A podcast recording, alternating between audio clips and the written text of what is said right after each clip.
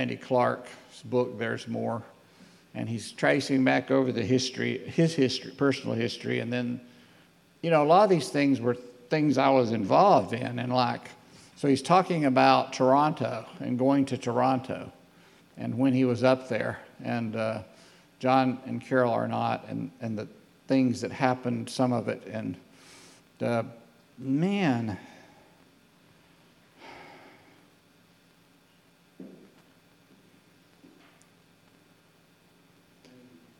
I feel um,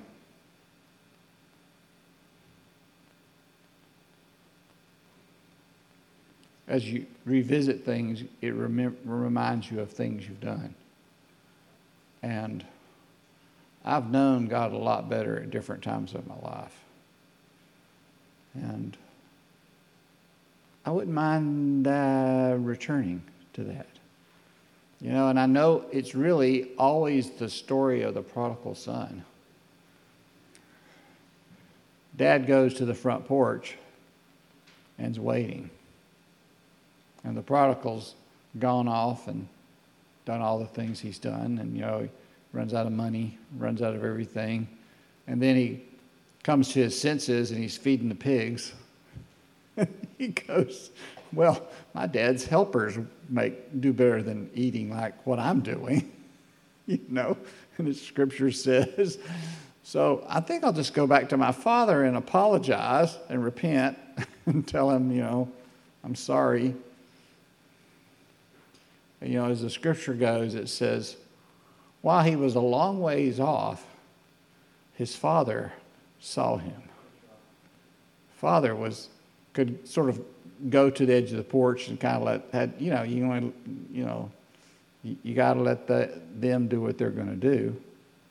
And our Heavenly Father's like that sometimes. He goes right to the edge of the porch and goes, okay, I'll just wait until you wake up in the pig pen. You know, and the story goes on. I mean, there's two stories there running about his, his brother. You know, that's a different story, but Mm. He he's that way about us. Anytime we wander off or get distracted or, I don't know, you always come back to your Father's house.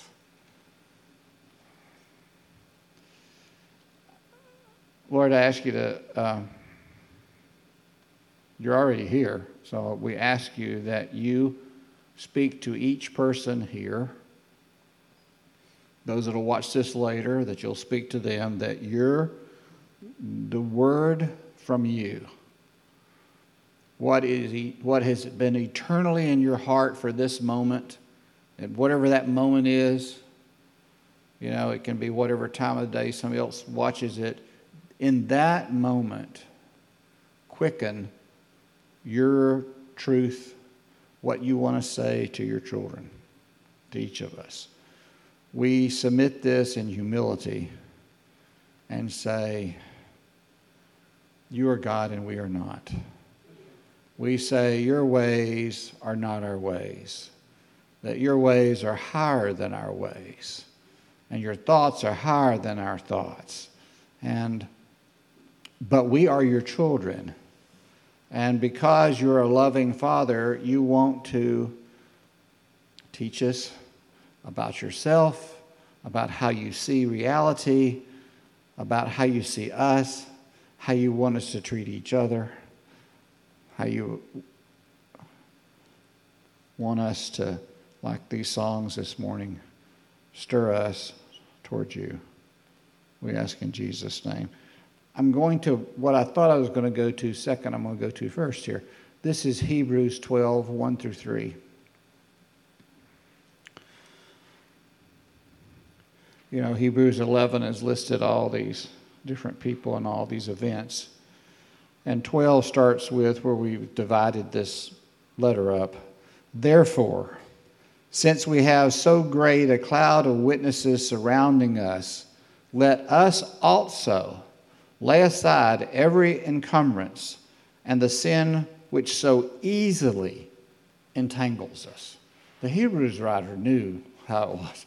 the sin that so easily entangles us, from the smallest things that we might measure them as small to what we might measure them as big, as great, you know.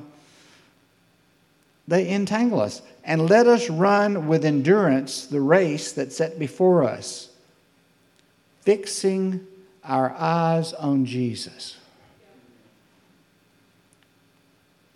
It's early September two thousand twenty-three, and we need to fix our eyes on Jesus.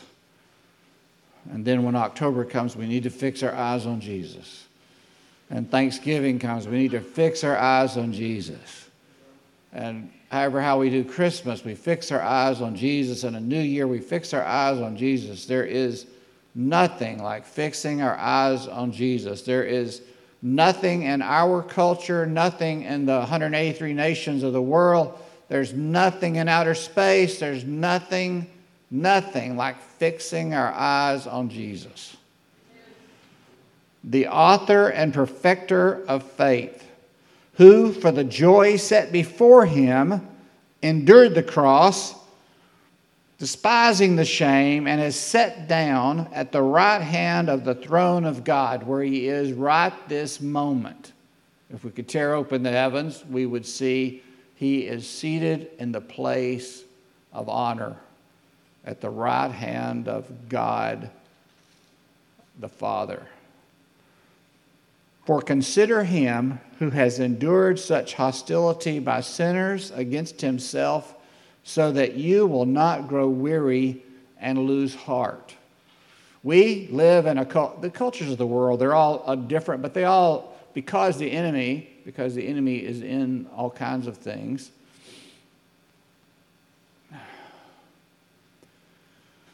they are out, there are forces that are out to make you grow weary.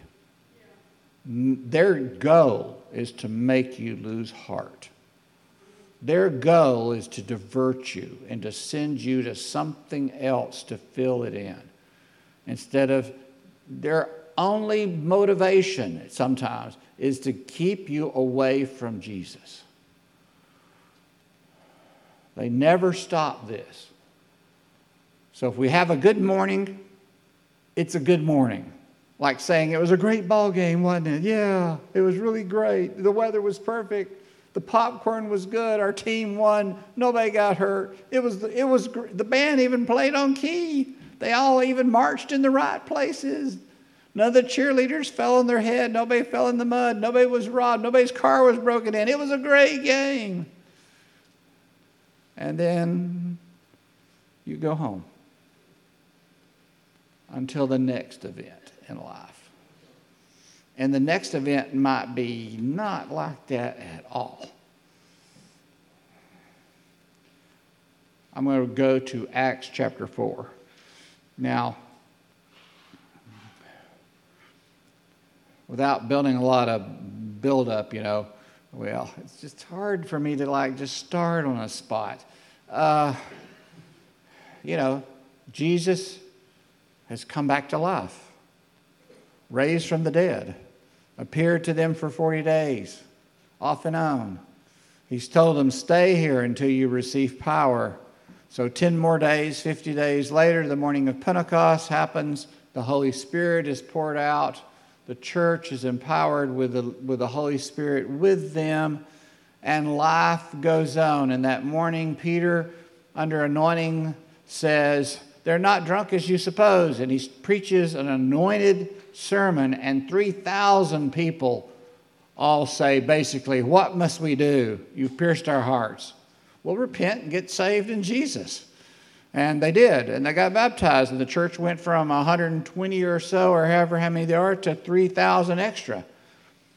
But, but life goes on. Peter and John are decided like, hey, let's go down to the three o'clock worship service. Let's go down to three o'clock prayer down at the temple. They're going down to three o'clock prayer, chapter three here. And there's a guy that has been lame since he was born. He was born lame. He's over forty years old. He's been lame. He's, he's got friends, you know, we talked about this last time, For whatever reasons, they put him outside the gate, the center gateway leading into the temple. He looks to Peter and John. He thinks he's going to get a he's going to get a little handout of money or something. And instead, instead they say, ah, silver and gold we don't have, but what we got we'll give you. In the name of Jesus Christ of Nazareth, walk. And Peter, they grab him. His street gets his legs get stronger, and he jumps up. And he goes, it becomes a crazy man because, well, you would after, you know, your whole life, and that you can walk and you can jump and you can say things, and everybody knows him. Everybody's been there. Everybody knows whatever his nickname is, you know, Joe. Joe, that's Joe, Lame Joe. Have you heard? Lame Joe, these guys said this thing over him. He's, he's running up and down the streets. Have you seen it? It just turned everything upside down. It just spread. It just made everybody crazy. It was not a plain, ordinary day going on the rest of the day there. And Peter starts preaching to them and saying that it's because of the basis of this name. And this name, this name of Jesus has strengthened this man, verse chapter three, verse sixteen.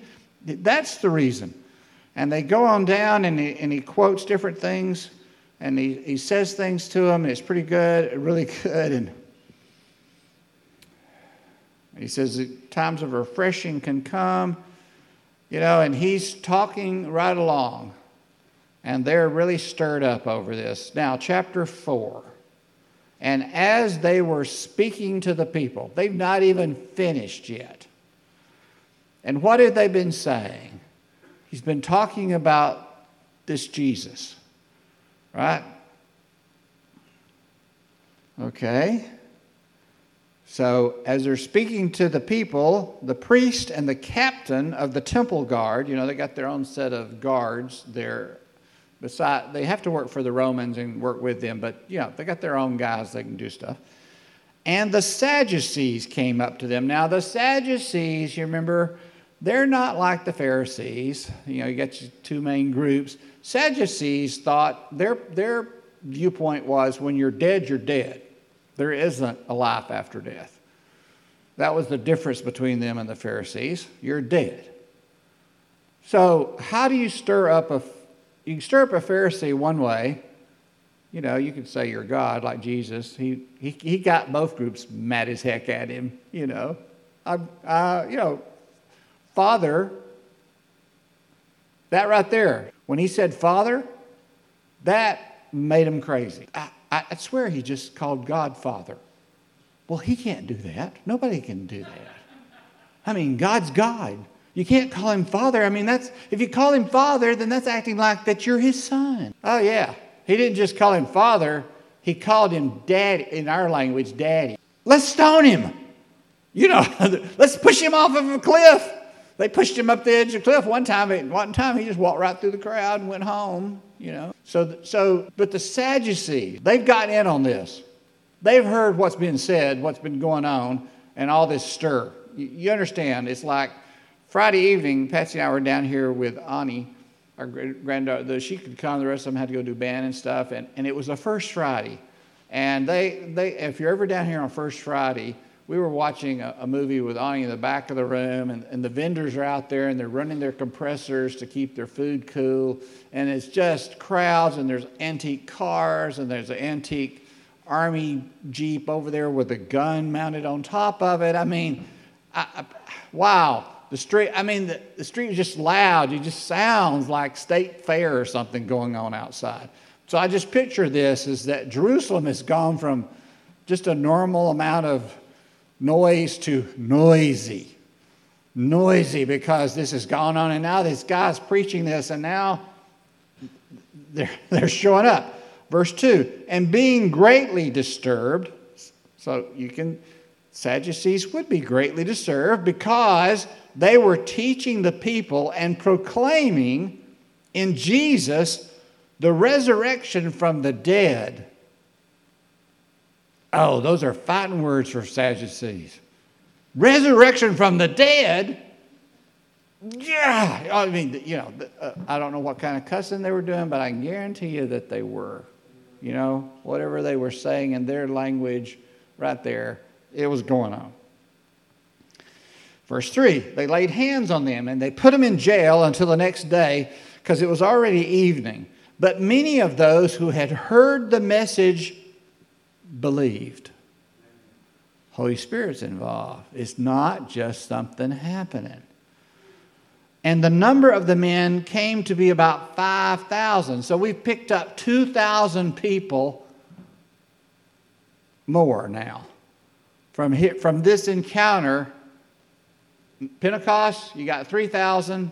A few days later, we got we got the guy at the gate that can't walk, that now can walk, and they've seen it, and Peter's told them whose name they're doing it in, and two thousand of them are going, he must be the Messiah.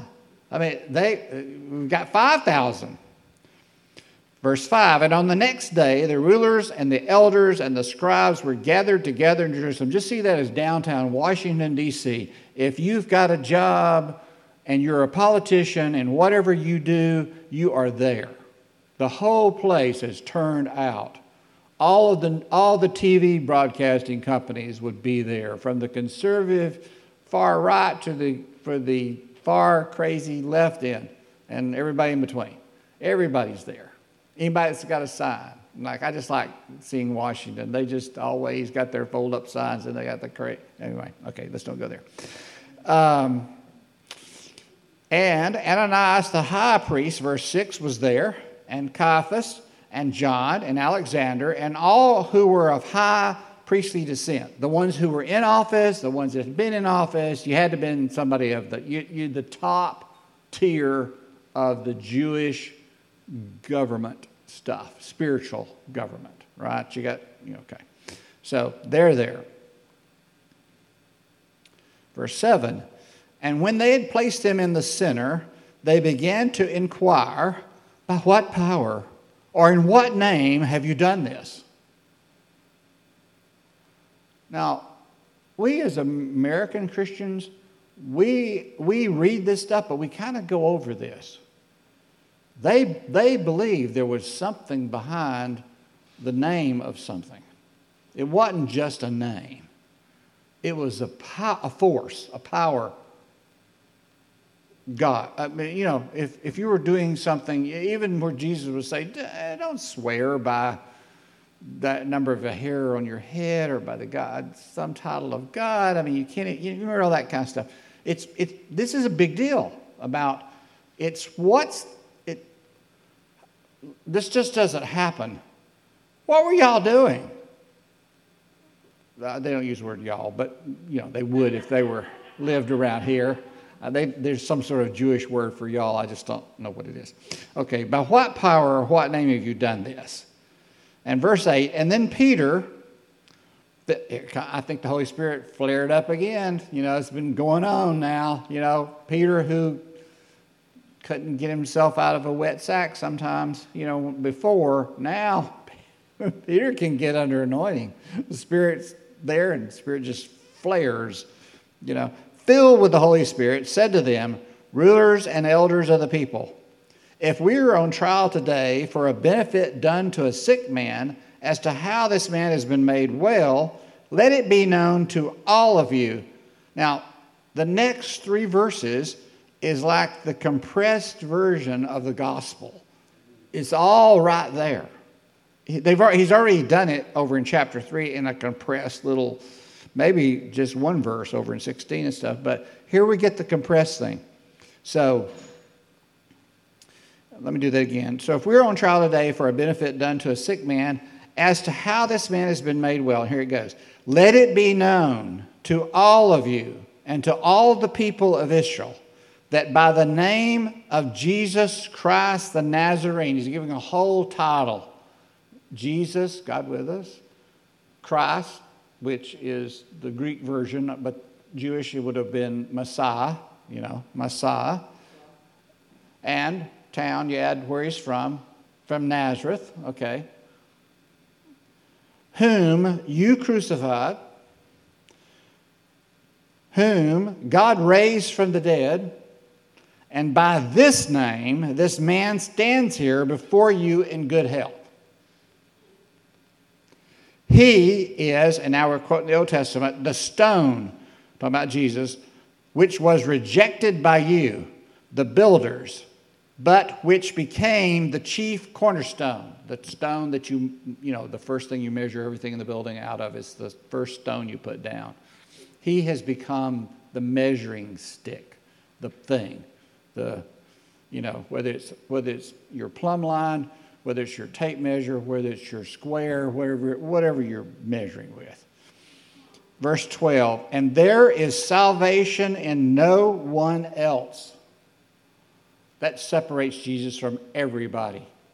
Everybody who's ever, whoever was, whoever's going to be, there's no one like him.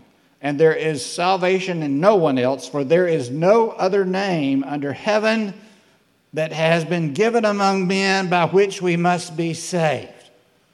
There's the gospel. No other name under heaven which we must be saved.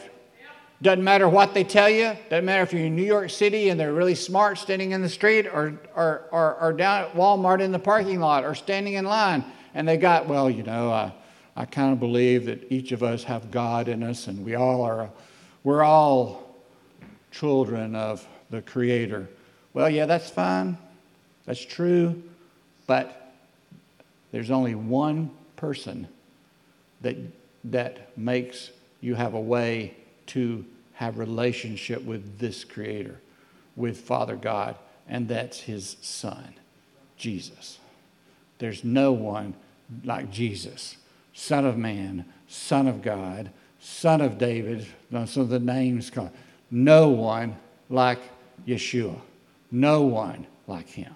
There's no one like him. Whether we transliterate it in the Greek and call him Jesus, or we say Yeshua, or the some of the there's no one like him. There's no one like him. Did I put that across? There's no one like him. thirteen, and now as they observe the confidence of Peter and John, and also understood that they were uneducated and untrained men, they were amazed and began to recognize them as having been with Jesus. Oh, we've seen these boys before. Hmm.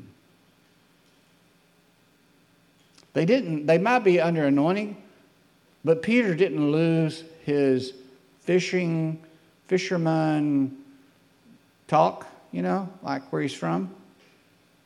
I mean, you know, they recognize, oh, he sounds like he's from out around the uh, Sea of Galilee area. He's got that accent. Untrained.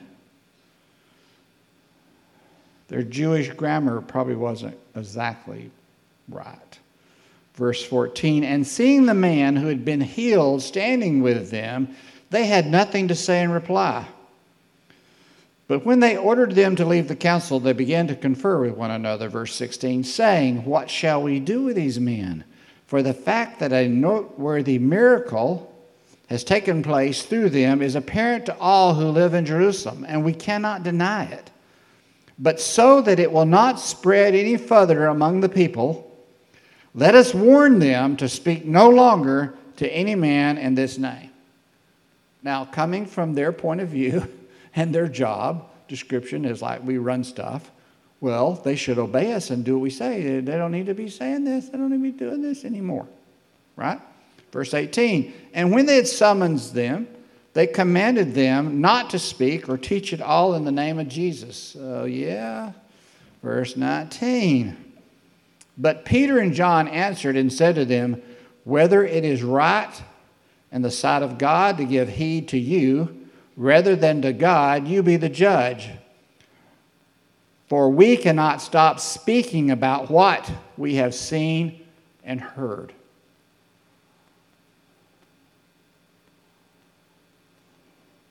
Now, you and I weren't there then. But you and I have our own versions of what we have seen and heard. And if you don't have a seen and heard, then tell me, and we'll pray for you, or I'll put Ron on you. We'll gang up on you until, and if it's God's timing, you'll have a story to add on to later about encounters with God. This cannot be a philosophical position. Our country is in sorry shape because either they've died off or the younger ones don't have it, or, or they need an encounter with God. They need a run-in with the, with, with the Lord. They need the Holy Spirit to be poured out and fall upon them. Whatever, the, I, I don't care if you fall down, speak in tongues, prophesy. You can do all those things, or just uh, whatever way He wants to have an encounter with you. Yeah. That one moment you've not ever had one, and the next moment you have had one.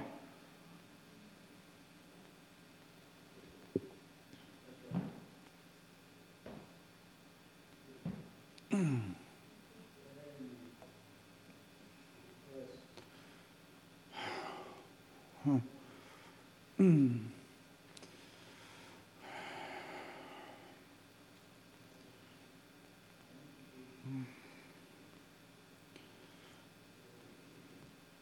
I'm bypassing stories that I don't need to. Like I was thinking of a Blaine Cook he told me about one time when I was meeting him the first time with John Wimber and Carol. And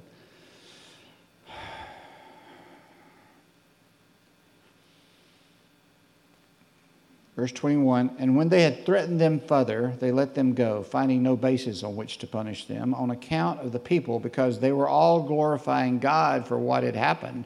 For the man was more than forty years old on whom this miracle of healing had been performed. And when they'd been released, they went to their own companions and reported all that the chief priest and the elders had said to them. Now, I don't know how many were gathered again, like like that one hundred twenty, or there's more, or like, I, I don't know. There was a, there was a good-sized gathering, probably, of them. And in verse twenty-four, and, and when they heard this, they lifted their voices to God with one accord and said, O Lord, it is you who made the heaven and earth and the sea and all that is in them. That's quoting from the Old Testament. Who, who, by the Holy Spirit, through the mouth of our father David, your servant, said, why did the Gentiles rage and the people devise futile things? The kings of the earth took their stand, and the rulers were gathered together against the Lord and against his Christ. It doesn't matter what's going on in the nations of the world right this minute. There's a line. You're either standing on one side of this line or the other side of this line. There's always a line. I don't care how witty they they take up their position. I don't care. I don't care what they have done illegal. I don't care what they have done with children in public schools in different parts of the country. You're hearing all kind of stuff. There is a spiritual war that's always been going on, and it is surfacing. It is a tsunami of stuff that's been coming, and the enemy feels cocky, and they're bringing it all out. But the very same answer in our nation and places of the world, and even the stuff I hear that's going on in Great Britain from different people, it's the same thing. Why do the political parties, those in power, those or wherever, rage? And the peoples, the smart alecks, the ones who think they know everything, devise futile things. The kings of the earth can take their stand, and the rulers can be gathered together against the Lord and against his Christ. They will not win ultimately. Verse twenty-seven, for truly in this city there were gathered together against your holy servant Jesus, whom you anointed. Both, of course, this is his prayer they're all saying to God. Both Herod and Pontius Pilate, along with the Gentiles and the peoples of Israel, to do whatever your hand and your purpose predestined to occur.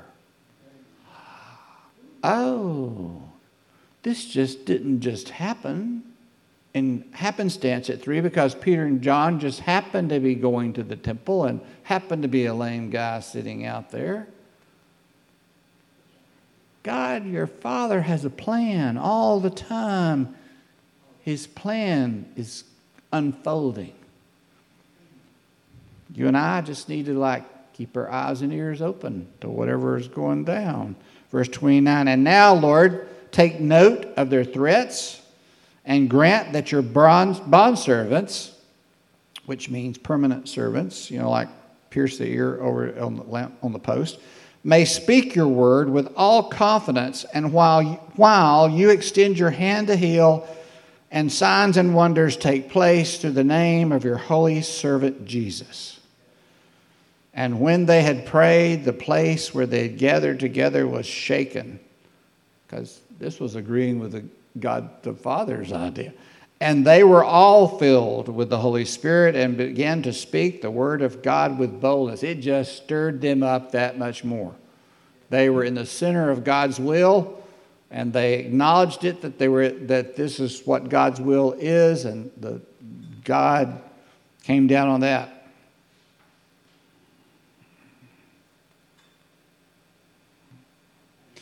And the congregation of those who believed were of one heart and soul, and not one of them claimed anything belonging to him was his own, but all things were common, proper to them, property to them. And with, let's see, one more verse maybe. And with great power the apostles were giving testimony to the resurrection of the Lord Jesus, and abundant grace was upon them all.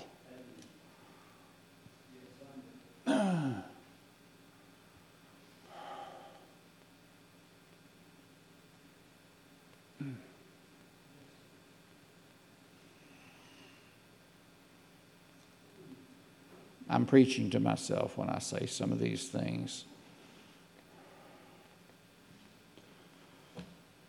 I've told you different times that my the problem of being an artist is that it's different than if you're a house painter. If I'm a house painter, I paint a house, I get paid, and then I go paint another house, or I go paint a room, or whatever, or the outside, inside, something. This is what I do. This is my profession. But as an artist, I don't really like doing it but one time. I like to go get something else to do. I don't want to do it over. And I mean, I already done it one time. I already made that thing one time. It's more of a unique thing. Now, when it comes to my Christianity, I find that I run into the same thing. It's not that it's cocky. It's like I have seen all kind of things down through the years. So I repent to you that I have not worked at passing these things on to you as I should.